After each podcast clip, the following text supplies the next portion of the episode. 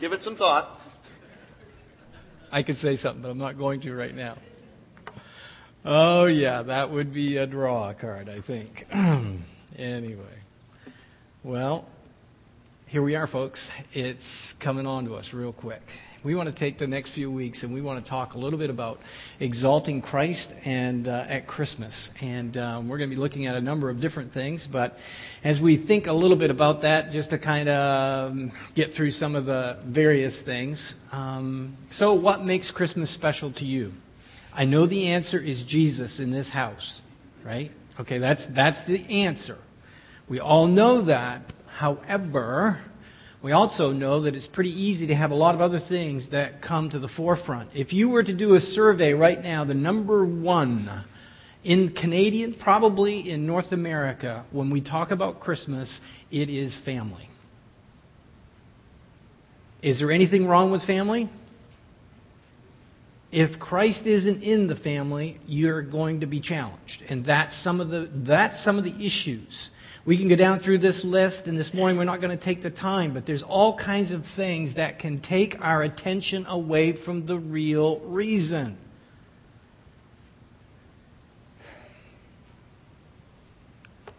Can you even imagine? Really? Christ without Christmas? Well, for a lot of people, it is. Now, behind me, there is a nativity scene. Those at New Brunswick Bible Institute Friday night already know this trick. But there's something missing, isn't there? Did you see that earlier?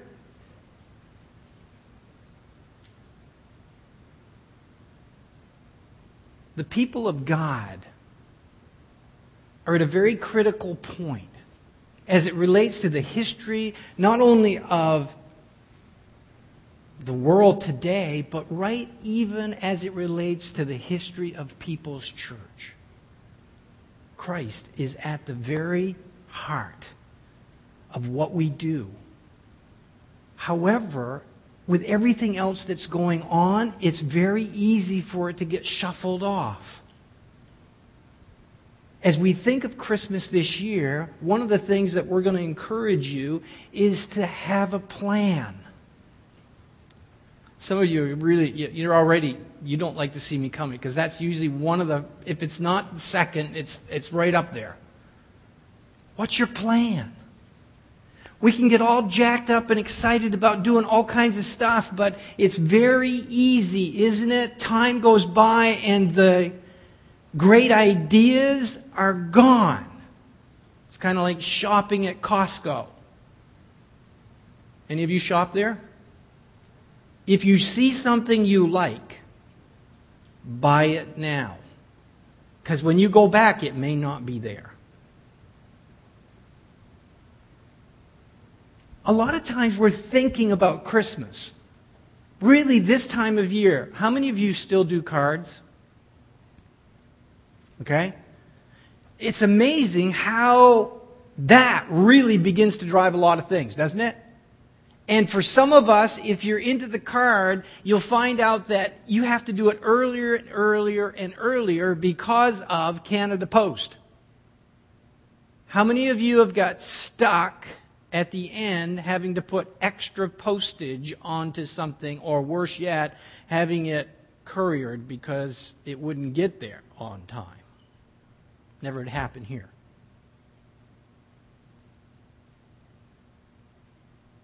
Leaving things to the last minute, I have found, can be dreadfully disastrous. And so this morning, I want to begin thinking a little bit about planning and thinking about this.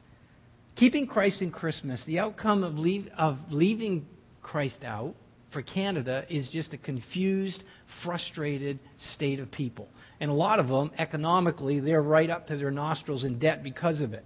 One of the big things about money, and we looked at that list earlier, is the fact that everybody believes they need the money, but then some of them don't have the money and they have to wait until January to find out just how bad it really was. Money doesn't produce anything but challenges.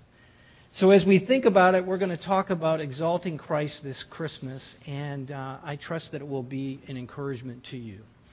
As we think of a plan, this was exactly what God did, was planning, wasn't it? God planned Christmas way before. It wasn't something that snuck up on him as we began to look into Isaiah. If you have your Bibles, you might want to begin to get there because we're going to be looking at Isaiah chapter 9 and uh, a couple of verses there as we have been reminded of it numerous times. Again, this was prophetic. This was what the prophet was being was presenting to the people, to the nations of that day.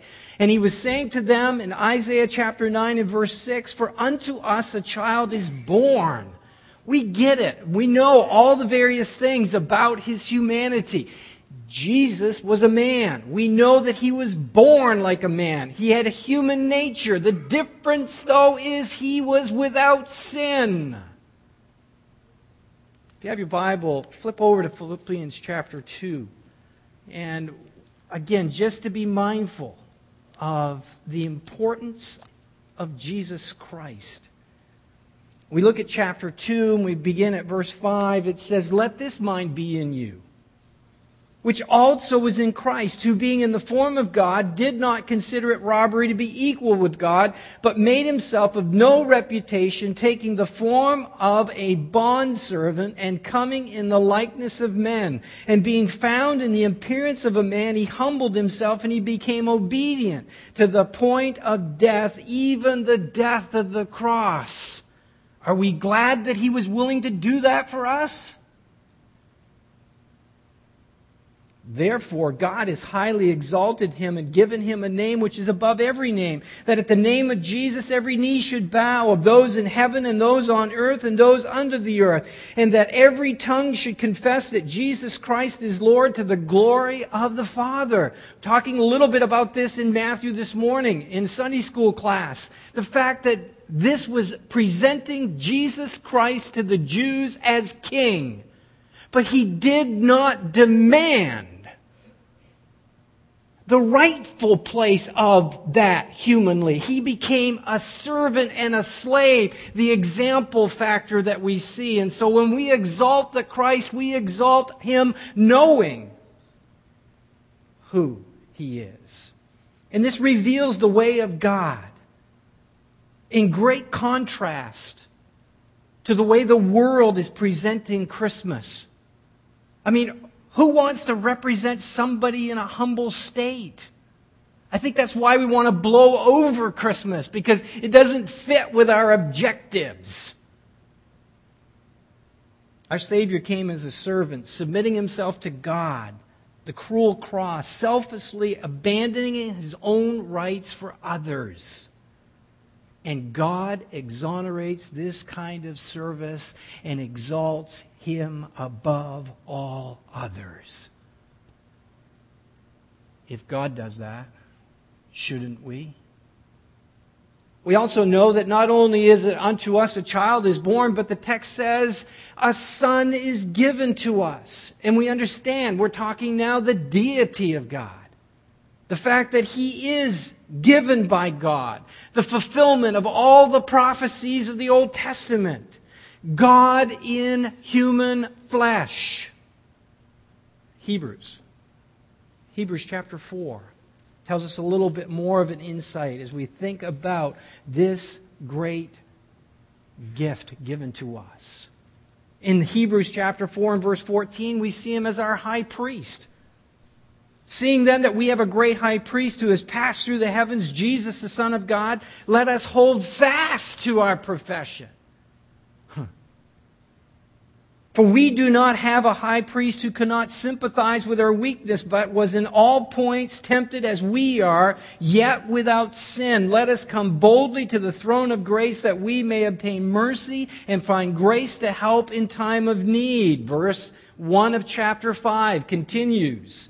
For every high priest taken from among men is appointed for men in things pertaining to God, that he may offer both gifts and sacrifices for sin. He can have compassion on those who are ignorant and going astray, since he himself is also subject to weakness. But of this he's required as for the people so also for himself to offer sacrifices for sins. And no man takes this honor to himself, but he who is called by God, just as Aaron was. And, verse 5, so also Christ did not glorify himself to become high priest, but it was said, Who said to him, You are my son.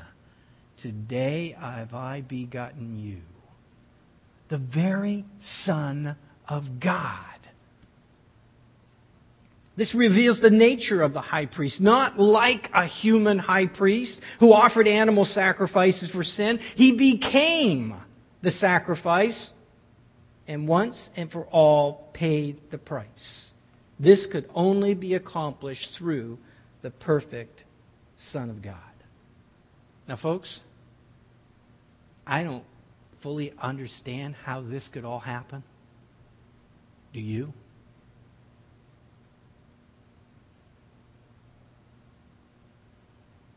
But if God says it, that settles it. Jesus Christ, both human, both deity, both God, at the same time, came to this earth and God designed it to happen. And as the verse continues to read back in Isaiah, and it tells us that we are to look at him, and it says that the government will be upon his shoulder. So he's a child, he's a son, and the government will be on his shoulder. He came to rule and to reign. You have your Bibles there in Isaiah. There's a number of passages. We start with this one here that talks about it, but if you flip over to chapter 11, look how they presented him chapter 11, verse 4. But with righteousness he shall judge the poor and decide with equity the meek of the earth. He shall strike the earth with the rod of his mouth and with the breath of his lips, and he shall slay the wicked. Verse 6. The wolf also shall dwell with the lamb. The leopard shall lie down with the young goat. The calf and the lion together, and the fatling and the little child shall lead them. What kind of a kingdom is this? They shall not hurt nor destroy in all my holy mountain, for the earth shall be full of the knowledge of the Lord as the waters cover the earth. Chapter 35. Flip over a little bit there, and we'll see a couple more things that it says here in Isaiah. Chapter 35. Then the eyes of the blind shall be opened, the ears of the deaf shall be unstopped, then the lame shall leap like a deer, and the tongue of the dumb shall sing. The water shall burst forth in the wilderness, and the streams in the desert, and the parched ground shall become a pool, and the thirsty land springs of water. It's amazing all that we begin to find out about this king and his kingdom. In verse 10, and the ransomed of the Lord shall return and come to Zion with singing, with everlasting joy on their heads, and they shall obtain joy and gladness, and sorrow and sighing shall flee away. Now go to the last book, Revelation. The government shall be upon his shoulder. Revelation, and we look at chapter 19, the whole chapter, and we're not going to read it all, but we get to this.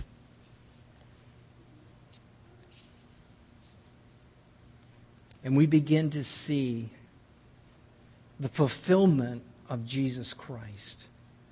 Verse 11, and now I saw heaven open, and behold, a white horse. And he who sat on him was called faithful and true. In righteousness he judges and makes war. His eyes were like a flame of fire. On his head were many crowns, and he had a name written that no one knew except himself. And he was clothed with a robe dipped in blood, and his name is called the Word of God. Chapter 21. Reading a little bit, just some background information here. And I saw a new heaven and a new earth, and for the first heaven and the first earth had passed away, and also there was no more sea. Then I, John, saw the holy city, the new Jerusalem, coming down from heaven from God, prepared as a bride adorned for her husband. And I heard a loud voice from heaven saying, Behold, the tabernacle of God is with men, and he will dwell with them, and they shall be his people. God himself will be with them and be their God, and God will wipe away their tears. There shall be no more death, nor sorrow nor crying. There shall be no more pain. The former things have passed away. Then he said, Then he who sat on the throne said, Behold, I make all things new. And he said to me, Write, for these words are true and faithful. And he said to me, It is done. I am the Alpha, the Omega, the beginning, and the end. It all began in a king sized bed. I like that picture. Isn't that pretty cool? A king sized bed of hay. You'd have thought with that kind of power that was going to be given to him, it would have been something totally different than that, wouldn't you? I would have picked something different, but I'm not God. God has a particular way of doing things so that he gets the glory. And this is how and on his way to becoming the very King of Kings, we know that our King took one stop that cost him his life on this earth. What a kingdom. What a Savior. Jesus Christ, the Christ of Christmas for you and I. It goes on to say, His name shall be called. But you know what, friend? I really think this is totally applicable to just those who know Him as Savior. When we begin to understand Him, that child and that son who becomes the king and who is truly ruling and reigning in our life now, See, it's not just a far off kingdom. He is in us today, right? And He wants to have control of our lives now, to rule and reign supreme. We get the opportunity on this side of glory to see how we like His ruling and reigning. If you are a child, then his name will be called. I believe this has everything to do with whether or not we are even capable of enjoying a Christ exalted Christmas.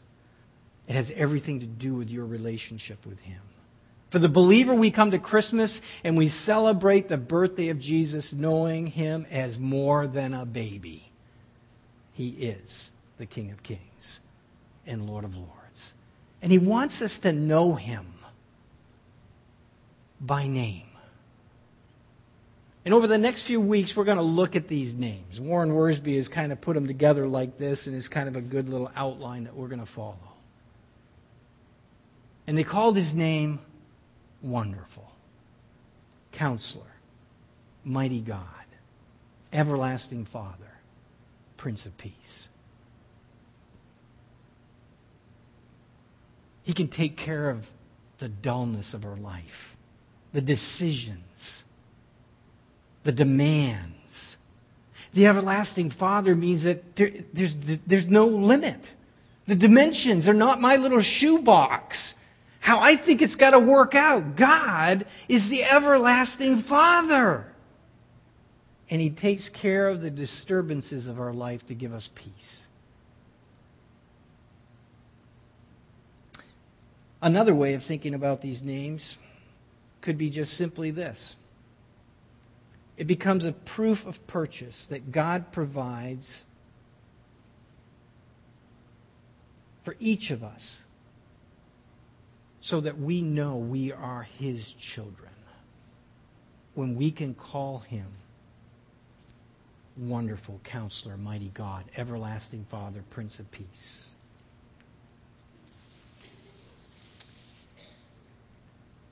Question that I think as we begin this month, there's going to be a lot of people that are going to be talking about Christmas. How are we going to describe Christ? That's where I'm trying to drive at. Are we going to describe him as the baby in a manger? Or are we going to describe him in a tangible way in how he has worked in our lives this past year? We're going to look at that word wonderful tonight and begin working our way through, but it's amazing when you consider the wonderfulness. Is that a word? of God in our lives. Well, you got a little bit of homework there. We're going to continue working our way through the Psalms. We're almost there. And did you notice? There's only four days of homework. Can you believe that? And everybody sighs a sigh of relief. Whew. Boy, that's great. Well, I thought of something else. It's Christmas. I want to give you a gift. The men have at the back prepared a little track, and all it is is the gospel narrative. The narrative of the Christmas story from the book of Luke. I'm going to encourage you in your planning to maybe kind of wet the whistle of some people around you so that maybe they might ask you what you think about Christmas. Right? And here's a simple way of doing it. It's just something I found have a lot of fun with. You're out there talking to different people and, and total strangers, and you can ask them, hey, have you ever read the Christmas narrative? And they look at you. The what? Like the real story of Christmas. You've read all the other ones. You've probably been to the movies, but have you read the book? And here is a simple little tool that you can use in this month of getting around people and sharing the good news of Jesus Christ. And on the back is our church telephone number and address and all that kind of thing. But you might want to put yours on there if you'd like them to call you personally. That's up to you. But what a great opportunity as we exalt the Christ of Christmas this year. So I want to encourage you to continue your Bible reading and be thinking about how I'm going to exalt Christ this Christmas with my family and friends. Do you have your plan? Let's stand together. Dear God, we just thank you so much for the opportunity this morning to be reminded of Jesus Christ at the table. And as we begin to think about the birth of Jesus Christ on the very beginning, we know these fit so well. And God, we thank you for the change that you have made in our lives. And as we continue to think about this season ahead of us and all the the different things that are associated with it, God, we pray that you work your perfect plan. This morning we commit our brother Keith and Beth to you as in the next few minutes they will be sharing at the funeral of Keith's dad. God, we ask that you give Keith the right words to share. For those that will be listening, we pray that they would be attentive and they would hear the truth, and that truth could set them free. God, we thank you for them. Encourage them this morning. May they sense our prayers with them today. Dismiss us now with your blessing. In Jesus' name, amen.